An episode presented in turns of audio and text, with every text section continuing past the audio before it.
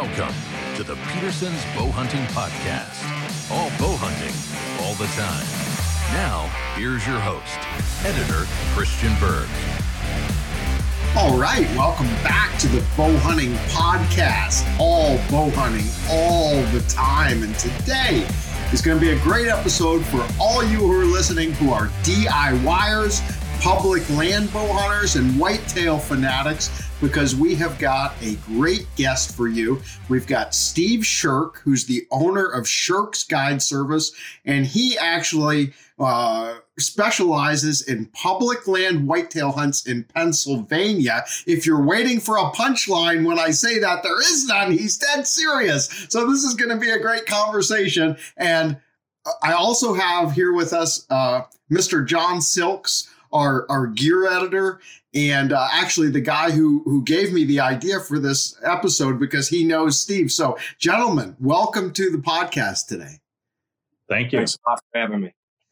So, John, I'm going to, you know, almost be like a second guest for you today. I told you I'd let you direct this because when you told me about Steve and you said, Hey, I got this buddy who specializes in, in public land whitetail hunts in Pennsylvania, I, I all but laughed in your face. And I said, Nobody is paying money and traveling from some other state to Pennsylvania to hunt whitetails on public land. And you said, Oh, yes, they are. And it piqued my curiosity. I'm sure it's piquing the curiosity of many people. I'm sure we have listeners who are fellow Pennsylvanians like we are, who are like, um, I'm typically going to Illinois or Kansas or Oklahoma or even Maryland, you know, uh, Delaware, anywhere but Pennsylvania. And then, of course, we have folks from all over the rest of the country who don't typically think of the Keystone State when it comes to big buck meccas around the country. So, with that, John, uh, I'll throw it over to you. Uh, you can sort of set the stage and, and start to ask Steve about how he got started with all this. Yep. Yeah, no problem. So, yes, uh, I want to also say thanks for joining, Steve. Really appreciate it. Um, I think I explained to you, and Christian probably knows a little bit about this, but um, one of my bucket lists has always been that I wanted to kill a Pope and Young buck on public land in Pennsylvania.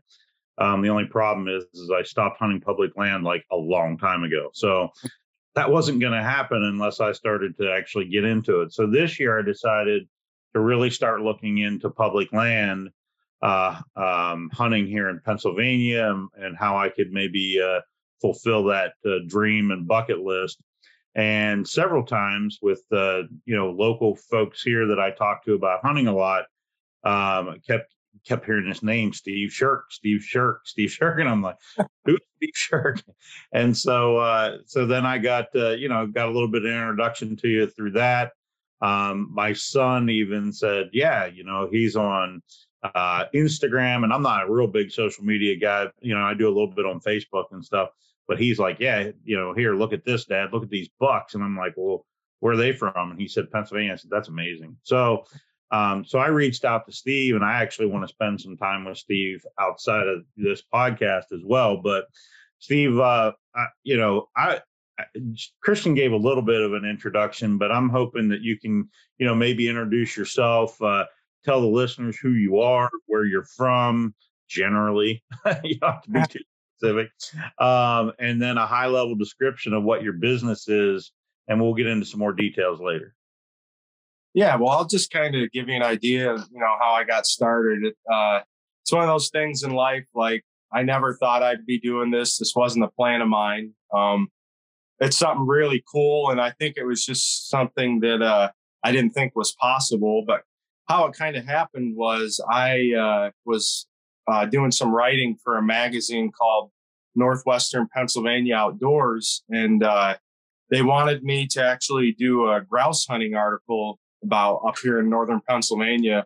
This was back when I was 18. I'm 36 now, but uh, back then it was as premier grouse hunting area as anywhere in the country, honestly. So I wrote that article about grouse hunting up here, and I'm not even much of a grouse hunter, but since deer and grouse kind of share a lot of the same habitat, just I knew a lot about grouse and the areas that you know that they liked. So I wrote that article, and it uh, it must have been a couple weeks after it got released. I just got flooded with emails and phone calls for guys wanting to come grouse hunting here. So I became all of a sudden grouse guide. Uh, and uh, I mean, that was a lot of fun. It was really cool and exciting. But as I started doing it for a couple years, I'm like, you know, I'm not even a super passionate grouse hunter.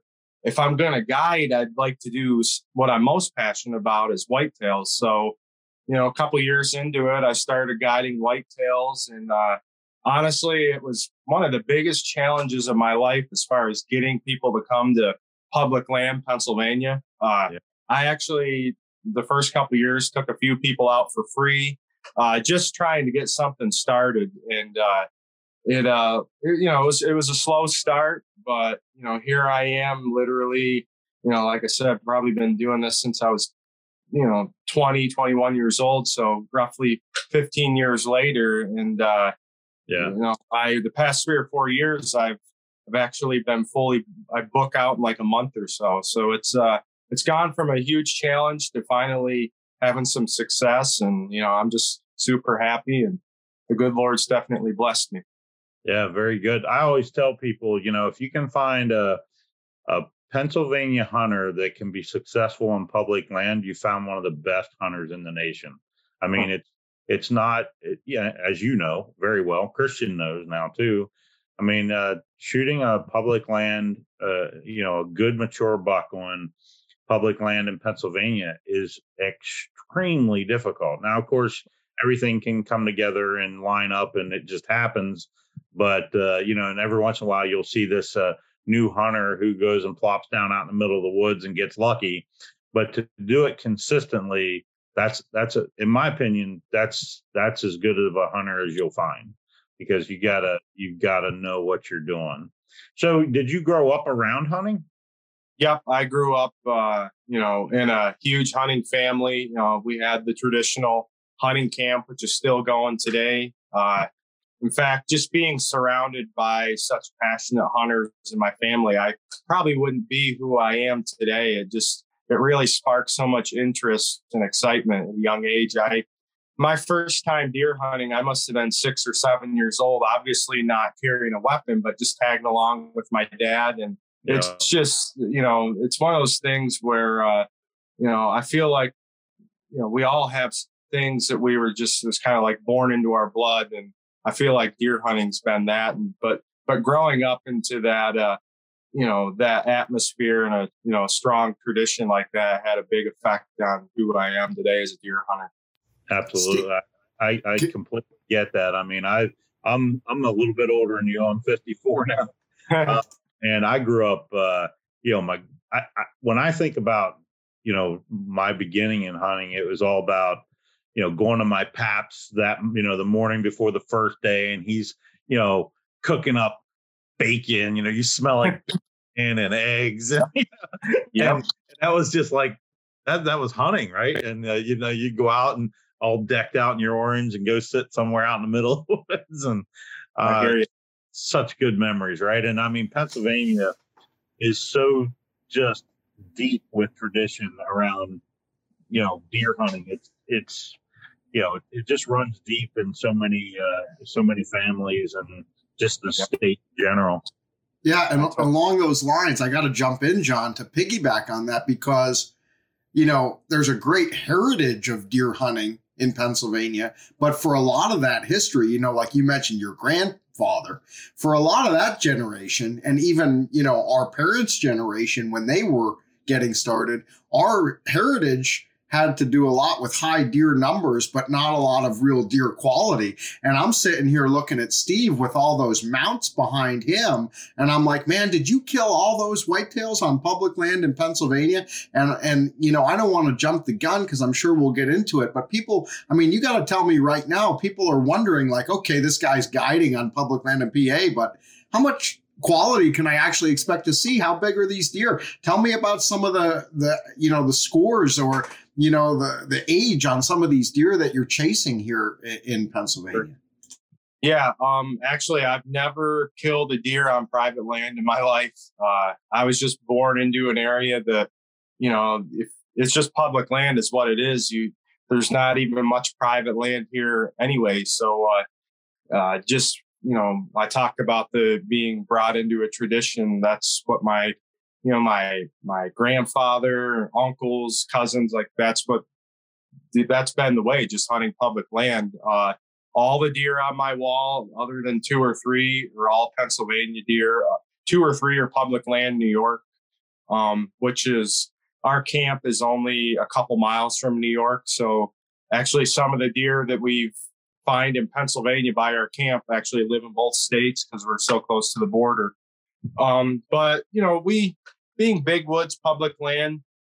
I mean, yeah, you get the occasional 160, 170, 180, but a, a really good deer here is 120, 140 inch deer. And that's a deer that I'm not going to pass up. Uh, for me, and especially a lot of guys, it's it's more about getting a mature deer so much than the score, especially in big woods like in public land. If you can kill a four, five, six year old deer in this in this scenario, that's you know being highly pressured, extremely intelligent, and has learned a lot over the years, like you know, just killing a deer of that age class uh, is a huge accomplishment. So I think we focus, you know, more on that than the actual score. But I mean, the bigger the better too for me. I love big antlers, and you can see I've been fortunate to get a few nice ones here. So uh, it's definitely uh, we definitely have a product here that a lot of people will be looking for. And are are there more of those bigger deer now than there were when you were a kid? Do you think? Oh my God, yeah, it's it's completely different. Like when I even you know, like I said, I brought up when I was you know six, seven years old hunting with my dad. Back then, it was all about seeing a lot of deer, and there was no, uh, there really wasn't any standards as far as antlers. Like maybe a lot of guys wouldn't shoot a spike, but if it had a fork, it was like, holy cow, you know, that's a shooter. But you might see 40, 50, 60 deer in a day. And right. a lot of times, honestly, out of all those deer, you wouldn't even see any antlers. No. Um, but then, you know, I give huge credit to Gary Alt. Uh, as soon as he introduced his his plan, I mean, I know a lot of hunters uh, maybe you're still in disagreement with it, but uh, it definitely changed the whole deer hunting, at least up in my area. We have a lot less deer now, but we have tremendous quality. Uh, you know, it's just even even a, a lot of two and three year old deer are way more healthier now, uh, bigger bodied, and already starting to show better antlers than you know what what you used to see back there, and basically before the 2000s came in. Yeah, I, I remember looking at my Pap's wall. You know, just a typical Pennsylvania hunter, and he would have like a, a whole wall full of racks, and you know, there's a mm. lot of tons of basket rack eights, and then there was a, you know like one or two that were like just a bit bigger, you know, kind of like holy cow, that's giant. Back then, I thought they were giant. They they maybe were like 105 inches, you know, yeah. but I was like holy cow, like I would love to see a buck that big, you know, because you just didn't, you know, and I think the I think the term brown, it, if it's brown, it's down. I think it originated in some camp in Pennsylvania. I believe it. you know, that, that's just the way things were. But um, yeah, when Alt did that, uh, you know, made those changes, we have there's a local paper that um, always does like the you know just sort of uh, pictures of all the you know bucks that people you know bring in and and show off and stuff. And you can see from you know years before alt till years after alt it is there's just uh, you uh, it's all you need is that paper to show what he's done because it's amazing the difference. Absolutely. And it also um right or wrong uh it pushed a lot of hunters away especially you know some of your older guys that were just so set in their ways hunting the same stand every year just all about seeing a lot of deer and you know that kind of situation. Now it's more of a uh, it's more of a hunter's game now. You got to put a lot more work into it. But if you're really passionate about that kind of hunting, I mean, it's so much more rewarding when you have that kind of mindset. So, uh, like I said, I uh, I'm not in any disagreement with how Pennsylvania has changed. Uh, I know we got a lot less deer up here than what we used to, but I mean, I I'll take big deer over seeing a lot of deer any day. So uh, I uh, I couldn't be happier with what we have. Yeah, I'm I'm right there with you. I I love the change. I love the fact that you know I can I can go out and and just know that there's potential there. Exactly. If I get one or not, you know, that's that's another matter. But just to know that the potential is there, just I don't know, it changes how I feel when I'm hunting. Absolutely. Well, gets you out of bed in the morning when you know that there's a good buck to hunt. You know what I mean? Really? Now, I, I want to get into some of the tactics that you use for hunting these deer because I'm sure it's different than what I would do in farm country where I more typically hunt. But before we dive into that, I wanted to kind of set the stage. Public land in Pennsylvania, there is an awful lot of it. And so as you guys were talking, I was like, man, one thing that Steve doesn't have to deal with you're, that you're, you're, you're, you're blowing up my my schedule here. You're you're getting too bad. Too bad. you know, if he if Steve was out in Illinois or Kansas or Missouri, he'd be competing against a whole bunch of other outfitters to lease up these little farms, you know, 200 acres here, 100 acres there, 300 acres there, and he'd be paying big money to do that. And here in Pennsylvania, I bet you you don't have much competition from other outfitters because there's probably not a ton. And I actually Googled it, John. So if anyone's blowing up your schedule, it's Google. Because I knew we had like 2 million acres just of state game lands. But then it says there's another 2.2 million acres of state forest. And then there's a half a million acres of national forest, which the Allegheny National Forest is a lot of, and then another almost 300,000 acres of state parks. So you add it all up. I mean, I think we're over 5 million acres of public land around Pennsylvania. So you don't have to worry about finding somewhere to stick a tree stand, do you, Steve? Oh, absolutely not. And actually, there's even way more public land than what you're going to find in your little search there. Uh, there's tons of public land that's owned by like timber companies and oil and gas companies that you know they they don't want a lot of deer as it is especially the the timber companies because you know obviously deer are one of their huge enemies when it comes to you know forest management. So uh, there's even hundreds of thousands of acres of those areas. Uh, we're just definitely truly blessed in pennsylvania to uh, to be able to have so many options and so much room to roam that um, it uh, it's just for a public land uh, do it yourself hunter. I don't know if there is a place much better than this anywhere in the country. Well, jump in there, John. You want to get back on schedule. Uh, I'm just waiting. I thought you had asked a different, like a. Well, well, I mean, I'm curious. Obviously, it's big woods. You have a lot of unbroken timber, Steve, and yeah, you know, not a lot of edge. When I think of hunting whitetails, again, like I live in Schuylkill County, it's a, a, mix of of mining, ag, and just forest. And so there's a lot of edge. You have edge between ag fields and forests, edge between mined areas and fields, uh, thicker, brushy areas, you know, of reclaimed mine land. And, and deer love those edges. When you get up into places where there's thousands upon thousands of contiguous acres of forest, you know you your strategies and tactics are going to be a, probably a little bit different than mine and i always find it a bit overwhelming personally. You know to go to an area like an allegheny national forest you're on this big mountain and there's 20 trails along that ridge that run over the mountain. How do i figure out which trail the buck is coming over today versus tomorrow? Because they all look kind of the same to me. So yeah so back that up a little bit and what uh, how I was going to bring into this was, um, you know, some people are starting, you know, from scratch, right? I mean, hunting public land has become a lot more popular uh, just in recent years. Uh, and honestly, even for me, like I said, you know, I haven't been hunting public land for, I mean, I, I grew up hunting public land, but then I got away from that. And, um, but I'm just getting back to it. And like Christian said, that, you know, just jumping into it for me or anybody else that's just like saying, Hey, I want to give this a try. And you look at those 5 million acres, how do you even find a, like, like, how do you, where do you start? Right. I mean, I know that, uh, you know, you've run huge trail camera, uh, uh, you know, studies and, and all that, but, you know, are you uh, boots on the ground, uh, you know, Google Maps, uh, you know how do you how do you even get started to find the place um, that that that's a uh, you know worth looking into? Because I know some just getting away from people isn't always the answer because there's some places in Pennsylvania that the genetics just aren't there and you could search all you want and you're going to find you know just your typical average small buck. Yep um yeah you know and unfortunately i think a lot of people are probably more into like uh google maps like you said and you know finding their starting points you know from the satellites.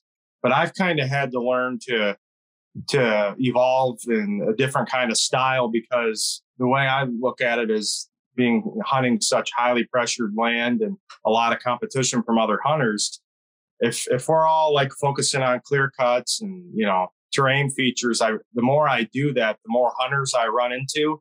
So i've i've definitely become more of a boots on the ground type of uh, hunter and scouter. Um and you know it's it's just one of those things too where being born here and living i literally live right in the heart of where i hunt. I can i can uh, go out my door and be in a good hunting area right at my house or my camp. But uh, it's really just been getting to know areas better and better throughout the years you know having a lot of different options um, i would say if you you know because you're probably a lot of your listeners aren't going to be in my situation and they're hoping to hear something like okay, I'm, I want to start hunting public land, but how do I find like a starting point? There's probably two keys that I would say are most important is try to predict uh, easy access and highly pressured areas. Like I always have said that it doesn't matter what kind of attractants you use. Uh, it doesn't matter uh, uh, what food sources are there, anything like that. Hunting pressure and uh, especially talking about mature bucks, his security at all times is number one on his mind. Like he's always gonna make all his decisions based on where hunting pressure and threats to his life are. So, you know, I try to avoid a lot of easy access or uh, areas that with, with a lot of different roads and that, you know that are more attractive to hunters. Uh, you want to try to be a little bit different and find just find areas that are you know, more difficult to get to. I think that's a huge key. But if you are going to look on maps, I would say focus on areas that show like good diversity of habitat.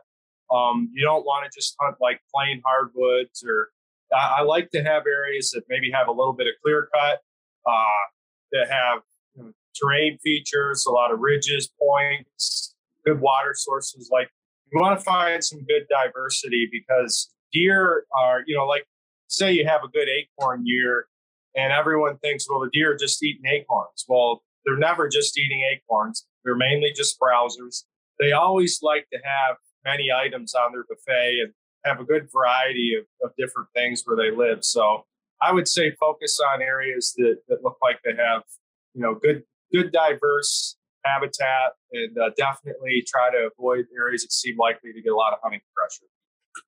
Okay. So do you um like you know you mentioned terrain features uh you know, I mean, do you look at uh do you find that draws that lead down to water um you know uh are, are good areas? And if so do they you know do deer bed on the points and travel at the you know at the top of the draws? And you know I mean there's there's a you know million and one you know things out there to tell you how to look at features and how deer travel and all that kind of stuff. I mean, when you go out and you put your cameras, which again, I'll mention, I, I'm pretty sure I heard that you did like, you know, some pretty, some pretty interesting studies with your cameras. Yeah. I mean, do you, you just put it on a trail? Do you put it at the top of, you know, do you pick where you think a buck might go versus where a doe might go? Um, and do you put out anything like I know you don't really you're not big into attractants, but do you do like you know, like I know one of the big things is putting out um, mock scrapes, which really it's more about the licking branch than the scrape itself. Do you put up, you know, uh, licking branches, uh, you know, and that kind of thing to sort of, you know, to concentrate your camera on, or how do you choose what you do? Yep. Uh, well, first, because I think we got a couple different questions in that conversation. Um, I'm focusing mainly in the the upper part of the mountains. I'm hunting all mountainous terrain. Uh, 95% of your bedding is going to be up high and doe bucket doesn't matter. So that really helps to eliminate a lot of area when you know you got all these ridges and valleys, but then you can kind of eliminate all that lower ground and focus on you know on the higher ground. I think that's a big key in uh, these big tracts of public land is it's it's actually easier to start eliminating areas than to to pinpoint. It seems like once you start eliminating a lot of stuff, then you're like, okay, now I've got a lot less options here, but those are good key options you start to find. So I focus on that higher terrain where the deer are in the daytime, and then uh, as far as you know, camera placement, and, you know, picking picking stand sites, you know, all that, yes, is pretty much based on what I'm seeing on my cameras. Um, mostly all my cameras are on mock scrapes or or natural scrape. Natural scrape can be just as good. Like sure. especially scrapes just get hit year after year and you kind of just can rely on them. Um, I like to hunt like uh, you know, if I find good thick cover and not always like a clear cut, but like good patches of beech brush. Uh, probably 50% of of the time I'm on what they call like a leeward side. Like most of our predominant winds are are south and westernly. So I kind of factor that in to you know focus on some of those those leeward side ridges and mountaintops. Uh, I love to hunt and you know, set up in areas that have had a good have a good high stem count. Especially uh, we haven't had a good acorn crop in a couple years, so I find that even around like bedding, uh, deer are, they're eating all day. It's especially you know it's not so much here like a bed to feed pattern. Like some of the most eating and feeding sign you'll find it's in some of these bedding areas. And uh, you know, so lately I've focused on you know good regrowth, high stem count areas. You know, upper parts of the mountains. Uh, and uh, you also got to base it on the sign you're seeing too. Did you say high step or stem? Stem count, like you know, good understory, a lot of browse, you know, gotcha. that kind of stuff. like just coming from you know out of the blue and looking at this, you know, I I, I really kind of um, started to focus on the the mock scrapes licking branches. So what's uh what's the anatomy of how you set that up? Let's say you're going out in the woods and you're like, hey, I really like this spot. How do you actually go about doing that? Like, what's your process? Yep. Well, most of my mock scrapes are made in the spring and early summer, even sometimes late winter. Uh, I find that the longer you can give that scrape to get established, uh, the better the results you have, you know, literally into the upcoming season. it's like, uh, you know, I think it's overlooked on how much like uh, all deer, not just mature bucks, but like they see something in their house and uh, they they'll remember it forever. Like uh, you might have a buck just passing through an area, you know, through maybe the early spring. He finds your mock scrape, and even if he doesn't show up all throughout the spring and summer, what next fall he will remember that. So the longer you can give that scrape time to to for a deer to find it, the better. Plus, they, you know, it's still it's something new to their area, and it not every deer will pick up on that like like as if it, that scrape has been there for five or ten years. Uh, it's a new thing, and the deer ha- sometimes have to get comfortable with it. So, giving those scrapes a lot of time definitely uh, has been a, a huge uh, factor towards my success with mock scrapes. Um, also, I love to use what they call beech limbs, uh, which is, you know, beech trees, beech brush. The reason why I like uh, beech limbs for my licking branches, they will hold their leaves for like up to a year. And I've found that leaves on your licking branch are like an added attraction. I think uh, uh, the deer, they like to nibble on them a little bit more. I think the leaf can hold scent a little bit better. And like you try pulling on a, a beech leaf, like it's like uh, it basically feels like it's glued to the limb. They're very, very uh, durable. Uh, they, like I said, the leaves will hold on there for like up to a year, and it's just they're way more attractive uh, when when you you know you have some leaf color on it. Uh, I've done studies where I've had just just a plain stick or limb hanging down right next to a beech limb, and they'll hit that beech limb uh, almost 90% of the time. And, and, oak works really well too. There might be areas where hunters don't have beech, but you want to you want to use a limb that the that will hold the leaf for a long time uh, after you've cut it. So, are you hanging that so that is there a, you know, sort of like a, a, bare stick at some point, or is the, all the leaves downward? How do you like? How yeah. do you flip that around?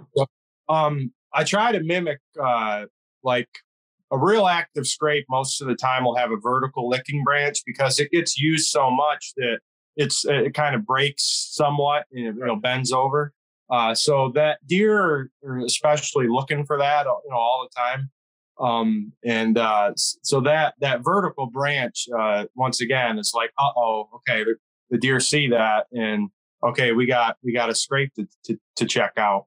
But I try to keep more of the leaves down lower on the licking branch versus up high, and there's really no big need for that, except for the fact that if you have a lot of leaves on on the branch, you can't always see a buck's antlers good on camera. Uh, so, so I find that if I keep the leaves down low, uh, his antlers aren't all you know blended in with the leaves. Other than that, though, it really doesn't matter. Uh, you can do it the other way, uh, but you uh, as long as you have a little cluster of leaves on that branch, that's really all that you need. Yeah, and and also uh, you know you you brought it up. I'm not going to say that scents don't work.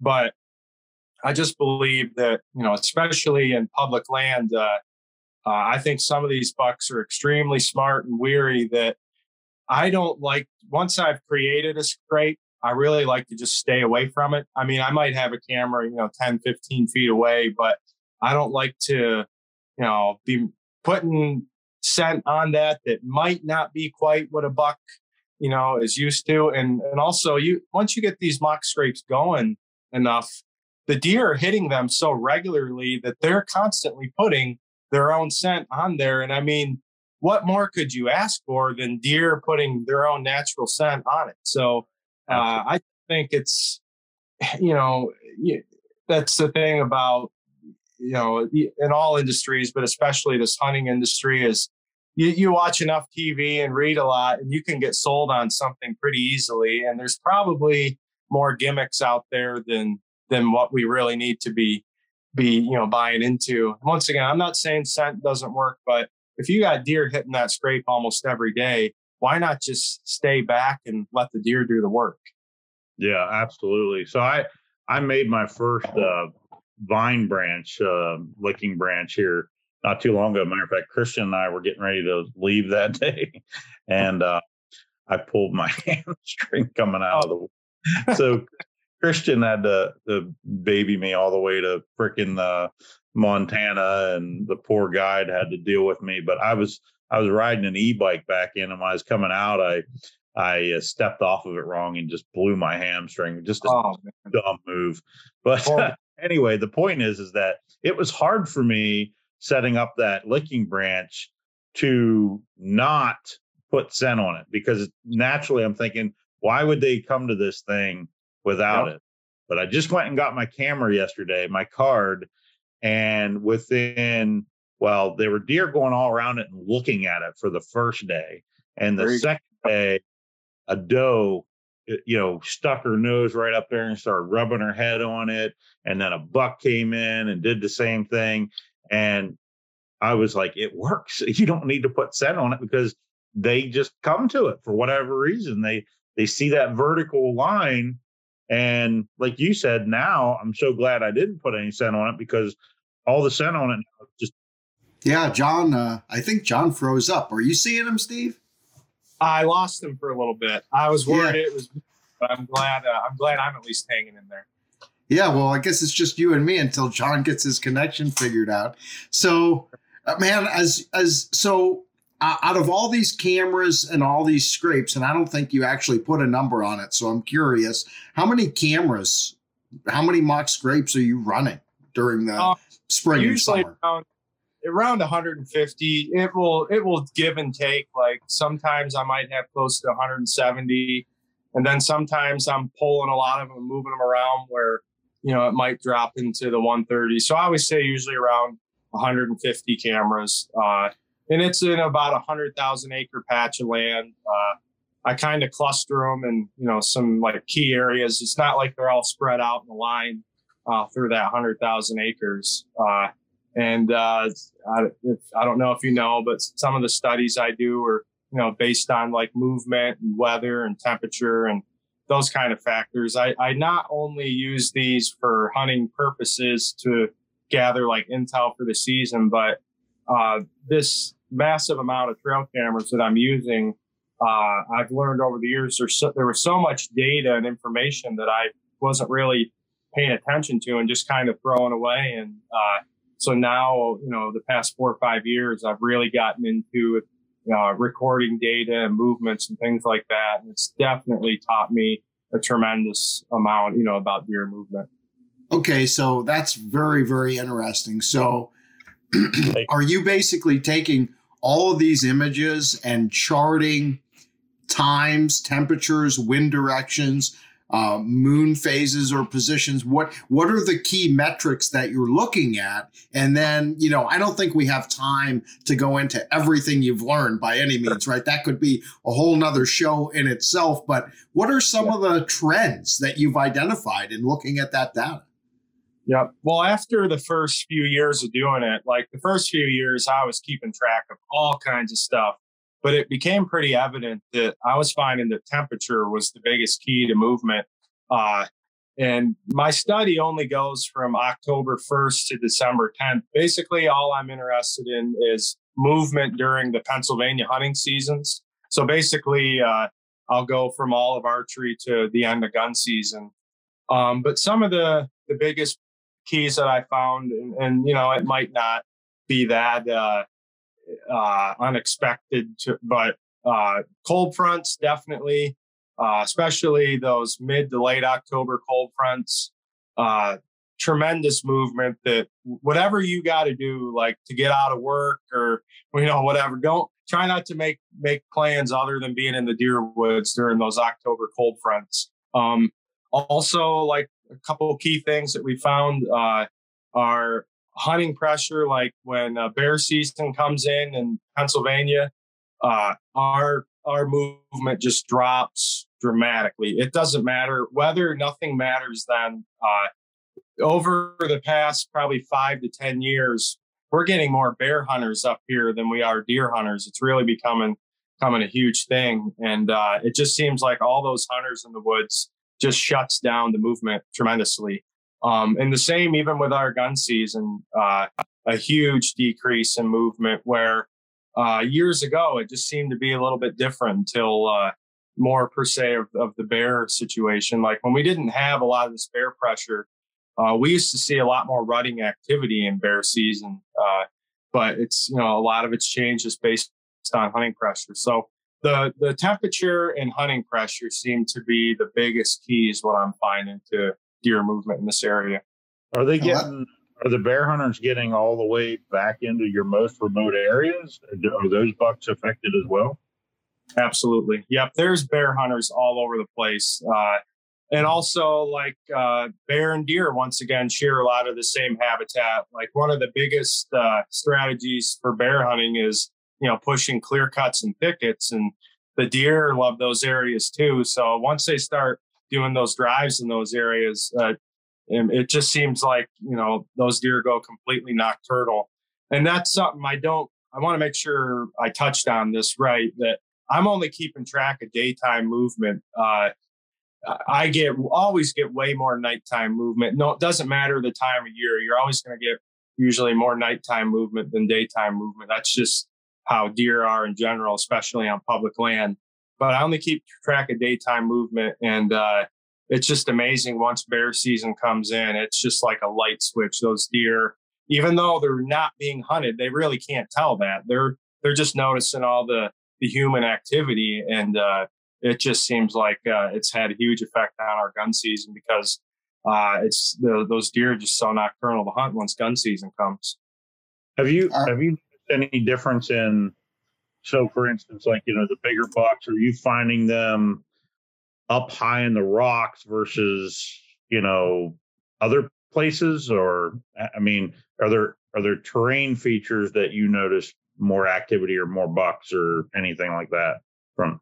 Not so much terrain features, but cover is king. Uh, they, if you have thick cover in any area, uh, you gotta you gotta focus on that cover. They uh, they are so so attracted and so uh, it covers so much of a need in in, in their lives that uh, it, it's it's hard to it's hard to really hunt those deer, except maybe outside of when uh, you know you get into that early November period when they're just so rutted up, and you might even see them in someone's backyard cruising or something. But other than like that one little week of the rut, they're really focused on you know staying in cover. Uh, like I said, remote, non-pressured areas are still always going to be really good. Uh, but I don't, I don't really focus on terrain features until I find cover or sign, or I'm getting good pictures in an area. Then I might use the terrain to narrow things down a little bit more to try to funnel that movement a little bit better. But uh, you know, a lot of hunters ask me that question all the time, and it seems like so many are looking for terrain features as a starting point, but it, it does not seem to work for me. I, you, you got to focus on good habitat and, okay. and plan getting away from the pressure. Well, that, that's actually that's that's very very helpful because you know it seems like terrain features are you know the the you know you can identify them right so it like gives you a feeling that you've got something that you're you're starting somewhere and you mentioned the cover and christian earlier mentioned edges you know he he's he's been successful focusing on edges um, and I think that's true no matter if you're down, you know, in southern Pennsylvania where it's more woodlots and things like that, or um, Christian's out in eastern PA and and he's got some big woods and some you know some farmland. Um, do you find that once you find once you identify that cover, are you then hunting those edges where that cover meets? I mean, are you going traipsing right into the thick? preferably I'd like to get into the thick. It just depends on knowing how that area is used for bedding, like literally knowing where if you're you know if you're if you're hunting buck bedding in cover, like we a lot of us know that like bucks just don't randomly lay down in places. They have their actual bed. So I in the postseason I really try to learn those bedding areas very well. That way I already know where the beds are. And one of my favorite tactics is getting in the bedroom, but like getting in between two beds because a buck will lay in one bed for maybe an hour or so, get up and feed and work his way to another. I found that the edges, I mean, they can be good, but those bucks are so stubborn, especially up here, that they do not like to leave that cover until after the sun goes down. So it seems like if you get in, your chances increase, you know, dramatically. But the right another challenge so quickly on getting in there is a lot of these areas are so thick that it's so hard to sneak in there quietly with all that brush, you know, rubbing on you. So you have to you have to play it out just right. Uh, a lot of times you just can't get in. You got to focus on the edges and hope that you know something will exit early one evening. But uh, there's no uh, if someone thinks there's like a surefire guaranteed tactic to go out there in three days on public land and kill a buck, like a mature buck, I'm telling you, it's like uh, it's like a one out of every 50 hunts it happens. It's it's a very challenging situation. So, well, along those lines, I'm jumping in, John. Step aside. I got a question. um, because I gotta, uh, you know, because we've been going for a while now. I mean, we're coming up on an hour and 10 minutes, and I haven't even heard about the actual hunting. I might want to book a hunt with this guy, John, and I want to know a couple things okay? Because he's been running 170 cameras all summer. He's got a million mock scrapes out there. He's probably got 317 tree stands, or at least spots for stands that he knows about. And I want to know when he's like, all right, Christian, I've been doing all this work. Now we're sending you to the stand.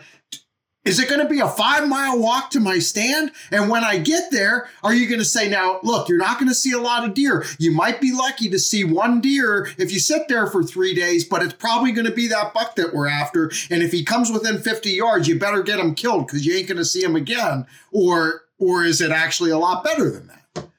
Yeah, it, uh, it's more of, you know, you're not going to probably see as many deer here as what you might see in private land, farm ground, or other places in the country like the Midwest. it's more of a mind game out here. Uh, you you have to be very like patient, strong minded. You can't get frustrated. Even the terrain will beat up on your mind because a lot of you're just getting beat up in every direction. Like uh, big hikes, just steep mountains. It, it's not a it's not an easy. Uh, not saying deer hunting's easy, but this is probably at the higher class of of the challenge than other places in the country. Uh, you're, I mean, there's times you'll you just you'll hit it just right, and you might see five or six bucks on a sit, or like last year we had a guy. Uh, he came in late October, and it was really just the weather. We had a real warm October, but he came for a week and never saw a deer for a whole week. And I was like, we'll never see that guy again. You know, I felt bad, but it was just a slow time. Then he came, I, he just randomly called. He's like, because I mean, I, I post a lot on social media, posting pictures, and I think that just like draws people in, or they know that that I have what what they want. So he came back in like uh, second week in November, sat 20 minutes and killed the biggest buck of his life eh, on the first sit. So like he literally the guy comes for a week, sees nothing, and then he hits it just right. Like it's very unpredictable here. Uh, you just got to know. I mean, we touched on a little bit earlier. We know that the deer here, we know we have big deer. We have a lot of history with these deer, and it's just all about putting the time in and hunting hard. And you just really don't know what to expect. Yeah, it's a credit to that guy for coming back because most people, like you said, if I came and hunted with you for a week and didn't see a deer, I'm probably not calling you two weeks later asking if I can come back. But on the flip side, John and I just returned from Montana and we know all about quote unquote catching it just right because we had you know, six days of elk hunting and never had a shot opportunity.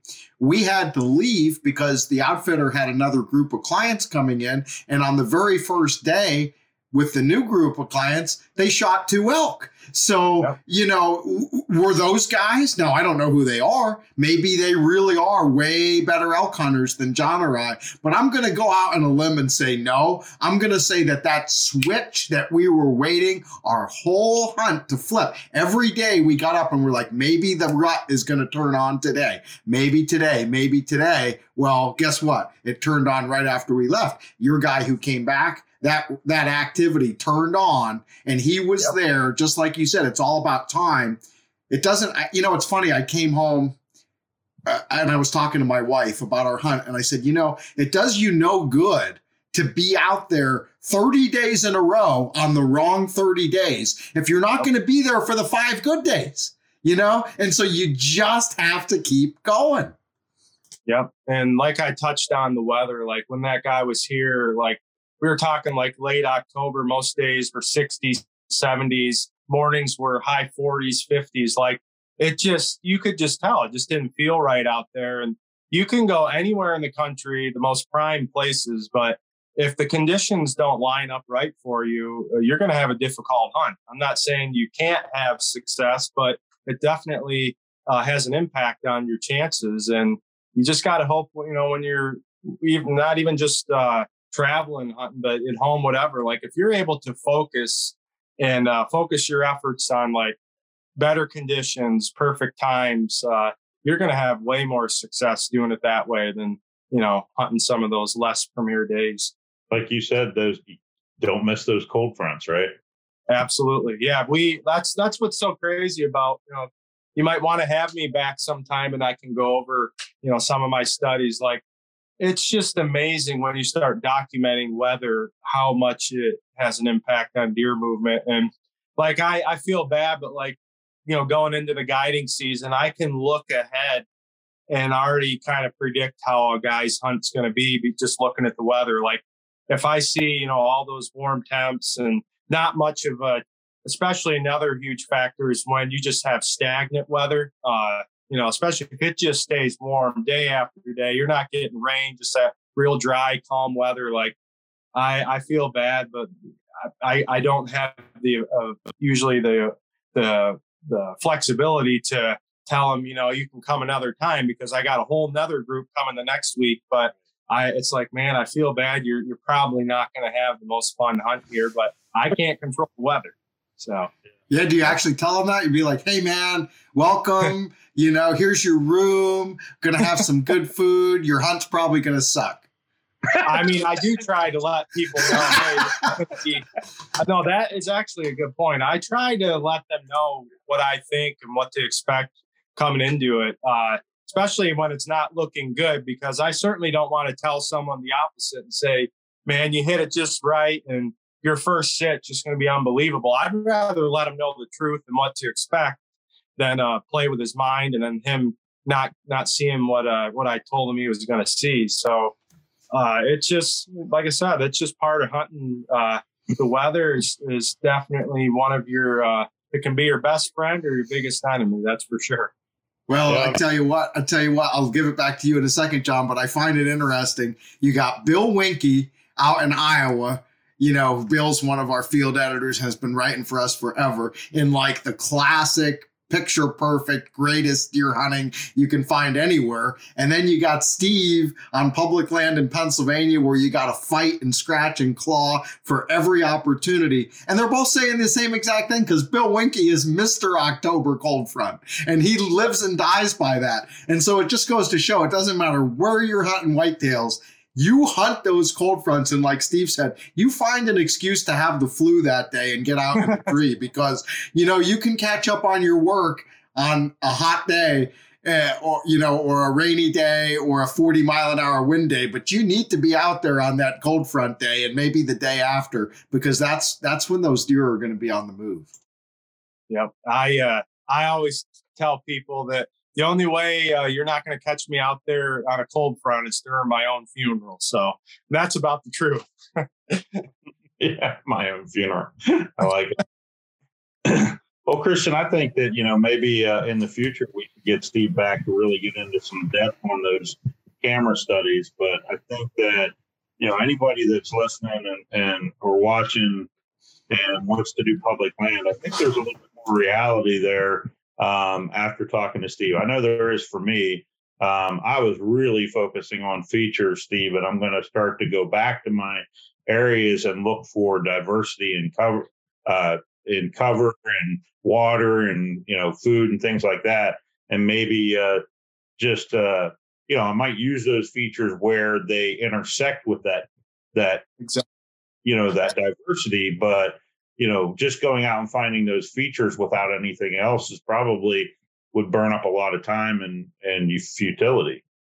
Yep, and that's the thing. Like here in these mountains, there's thousands and thousands of key terrain features. So like you you're going to check a lot of these, you know, key saddles and benches and draws and but once you get in there, it's like there's really nothing that attractive here for the deer. Like maybe a few times for the for you know during the rut, a buck just might get funneled through that area, but it's not going to hold deer consistently, and that's kind of what you want. Is you, I mean, if you uh, you talk to anyone like especially on private land that manages deer and habitat, like it's all about habitat and it's and not you know not pressuring your deer. That's the same for public land. The better the habitat, the better uh, life you can give those deer, that's where they're going to be. So uh, it's uh, and it makes it it makes it fun because you it's more of it. Like I said, it's more of a boots on the ground type of scouting. You you, you get to go in there and uh,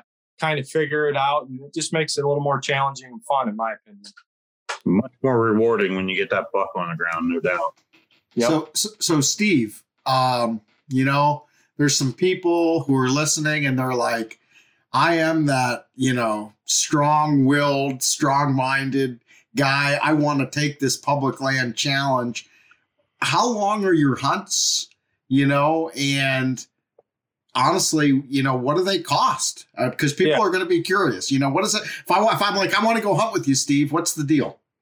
Yep. Um, we do three and six day hunts uh, with meals and lodging we don't do lunch just for the fact that we really don't believe in much of uh, going back to camp for lunch, especially in the areas we hunt where you might have an hour walk in or seems you know once you're out there you're out there uh, so you know we do breakfast and dinner meals and lodging included Uh, we're, in my opinion, very reasonable. Three day hunts, 875 and a six days, 1500.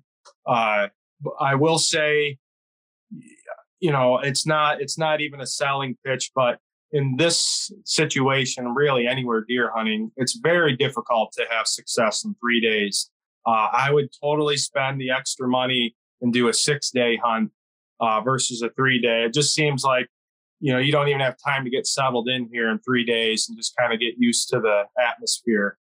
Um, but uh, it, uh, you know, if you're someone that you know wants a little more of a challenge, uh, really wants to test your skills, um, I'm not the kind of guy that uh, holds your hand and is going to make every decision for you. Uh, a lot of our hunts are just we just give you waypoints, and uh, when you come back at the end of the day, we're you know every next hunt is based on what you saw that day. So uh, we are we probably cater better to a do it yourself mindset versus an amateur that needs help in every way. So uh, it's definitely uh, it's going to be rewarding for for you because you're going to have you're going to have a lot of effect on your own success. So um, uh, like i said uh, i i'm in i may not be in the most premier state but uh, we we definitely have have deer here that are probably as good as a lot of other places in the country. And uh, i've had a lot of happy clients over the years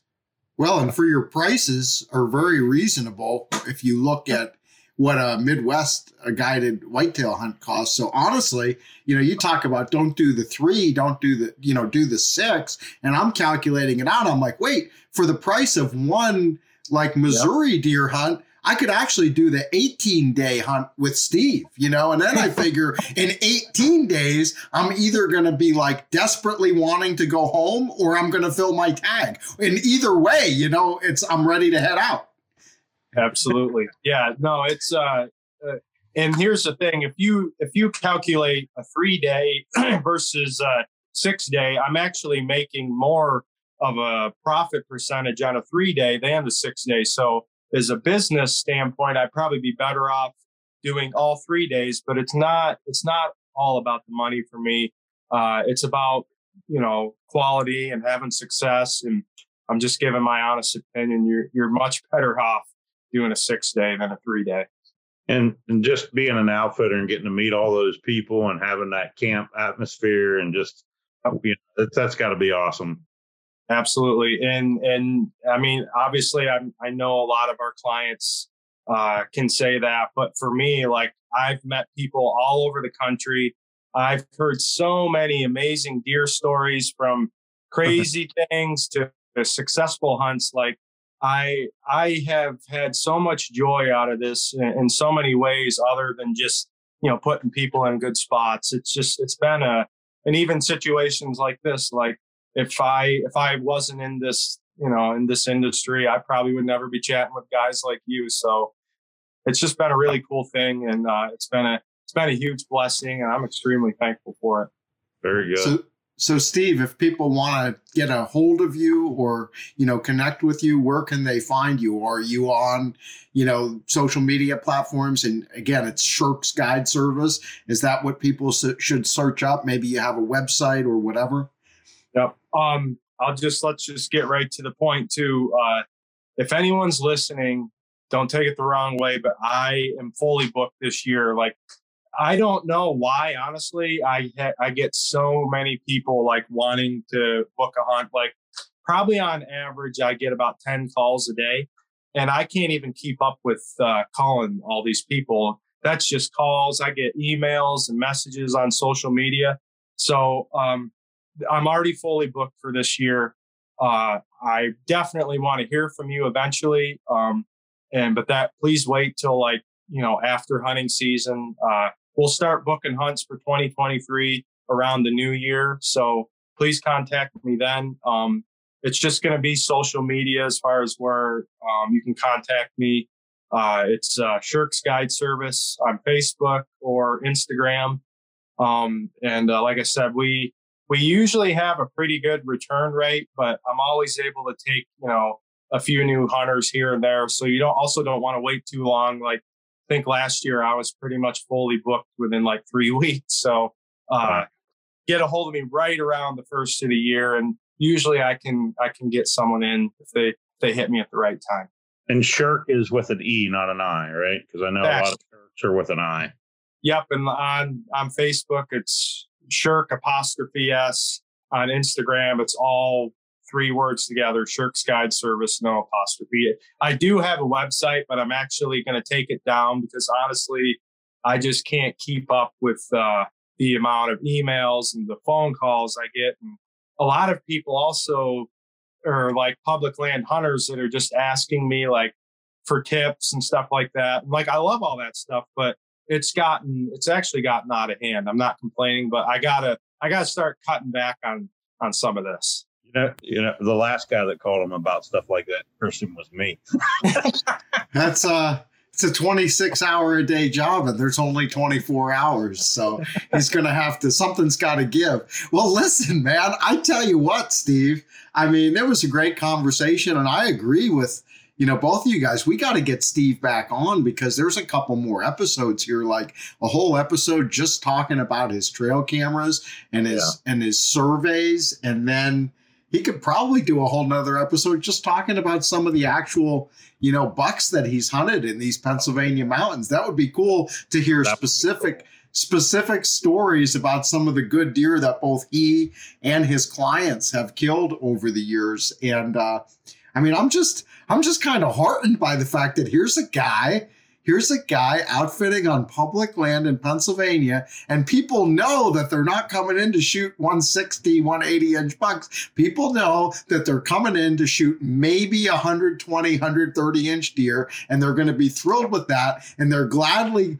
coming here and plunking down their money and going and doing the long hikes and the all day sits. And he's booking out and, and literally selling out like a year in advance. This guy is awesome, man. Thank you. Yeah, honestly, I just think it's because uh, I'm kind of a, a, league in my own right now. There's not there's not a lot of these kind of hunts available, and I think a lot of people just want to be challenged and they want something a little bit different. And uh, it's like I said, as of right now, it's it's really been working out. So that's well, you know, if it keeps on working out, John and I may start our old our own operation to compete with you. I already know what we're going to call it, John. It's going to be hard ass hunting, and it's going to be it's going to be if you want to work hard and and have a big reward when you succeed. You know, you come hunt with us, and uh, Anyway, we won't really do that to you, Steve. We're going to let you have the corner on it.